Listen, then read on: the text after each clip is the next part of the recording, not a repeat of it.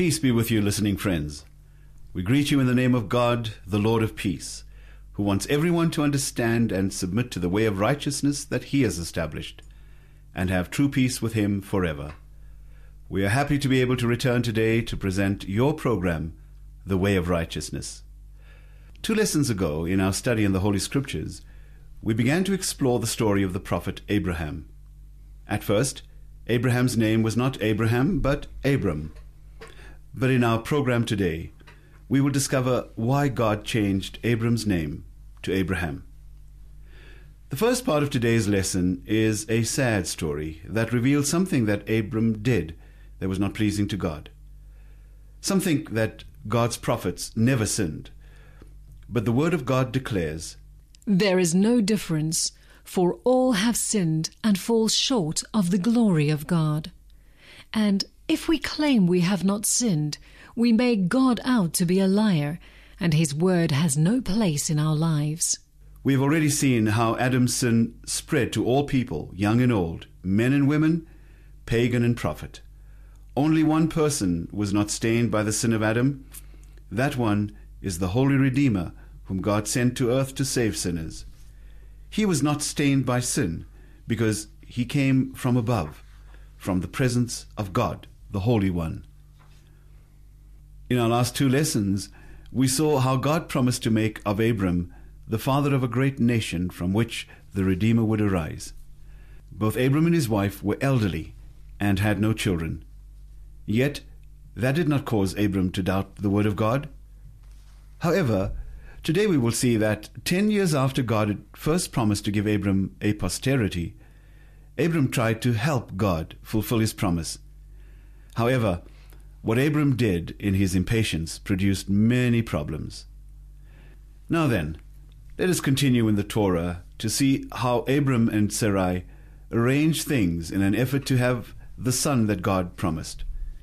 In chapter 16 of the book of Genesis, the scriptures say, Now Sarai, Abram's wife, had borne him no children, but she had an Egyptian maidservant named Hagar.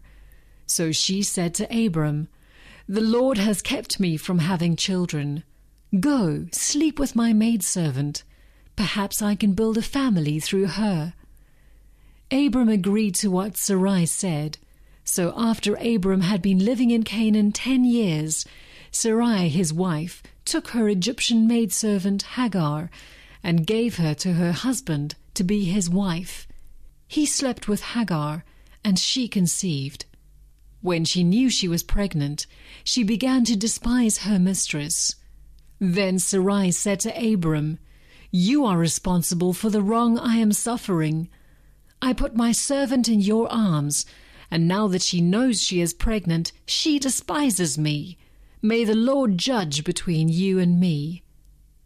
Your servant is in your hands, Abram said.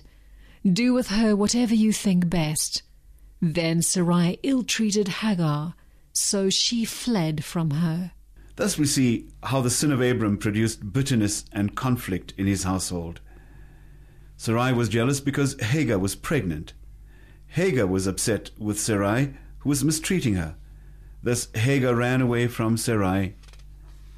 Next, the scriptures say, The angel of the Lord found Hagar near a spring in the desert, and he said, Hagar, servant of Sarai, where have you come from, and where are you going?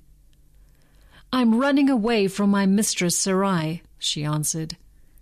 Then the angel of the Lord told her, Go back to your mistress and submit to her. The angel added, I will so increase your descendants that they will be too numerous to count. The angel of the Lord also said to her, You are now with child, and you will have a son. You shall name him Ishmael, for the Lord has heard of your misery. He will be a wild donkey of a man. His hand will be against everyone, and everyone's hand against him. And he will live in hostility toward all his brothers. So Hagar returned to Sarai, her mistress, as the angel of the Lord had said. So Hagar bore Abram a son, and Abram gave the name Ishmael to the son she had borne. Abram was 86 years old when Hagar bore him Ismail. Thus Ishmael, or Ishmael in Arabic, was born, the one who is the father of all the Arabs. As we will see, God cared for Ishmael and had a plan for him, but Ishmael was not the son that God had promised Abram. God's wonderful plan to make a new nation of Abram had not changed. God is not in a hurry, as was Abraham. God always does what he promises, even if it seems to us that he is slow.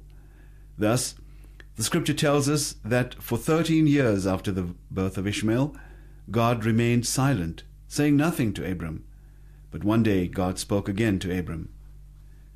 Let us read in chapter 17 and hear what God said to Abram after 13 long years of silence. What we are going to read is very wonderful.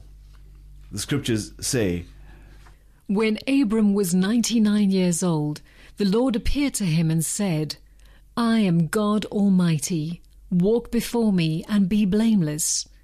I will confirm my covenant between me and you, and will greatly increase your numbers. Abram fell face down, and God said to him, As for me, this is my covenant with you. You will be the father of many nations. No longer will you be called Abram, your name will be Abraham, for I have made you a father of many nations. I will make you very fruitful.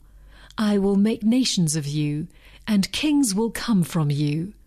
I will establish my covenant as an everlasting covenant between me and you and your descendants after you for the generations to come, to be your God and the God of your descendants after you.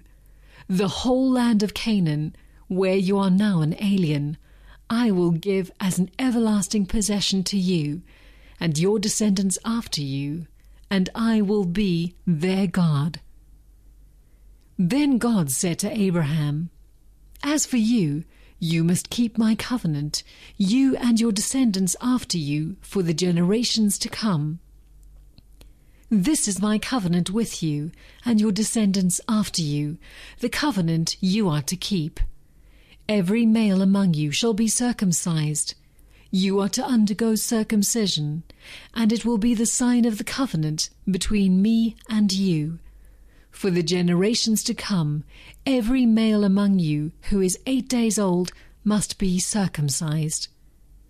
God also said to Abraham, As for Sarai your wife, you are no longer to call her Sarai. Her name will be Sarah. I will bless her, and will surely give you a son by her. I will bless her, so that she will be the mother of nations Kings of peoples will come from her. Abraham fell face down. He laughed and said to himself, Will a son be born to a man a hundred years old? Will Sarah bear a child at the age of ninety? And Abraham said to God, If only Ishmael might live under your blessing. Then God said, Yes, but your wife Sarah will bear you a son and you will call him Isaac. I will establish my covenant with him as an everlasting covenant for his descendants after him. And as for Ishmael, I have heard you. I will surely bless him. I will make him fruitful and will greatly increase his numbers. He will be the father of twelve rulers, and I will make him into a great nation. But my covenant I will establish with Isaac, whom Sarah will bear to you by this time next year. This is where we must stop today in reading the scriptures. We have seen how Abram listened to the counsel of his wife and went to bed with Hagar, her servant. What Abram did was wrong.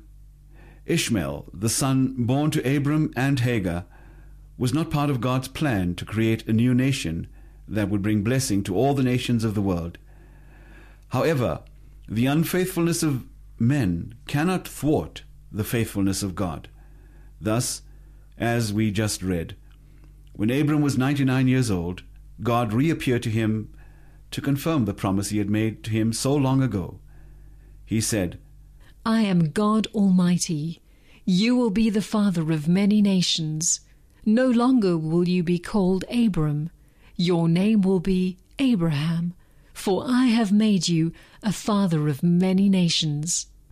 In keeping with his perfect plan, God changed Abram's name to Abraham, which means the father of many.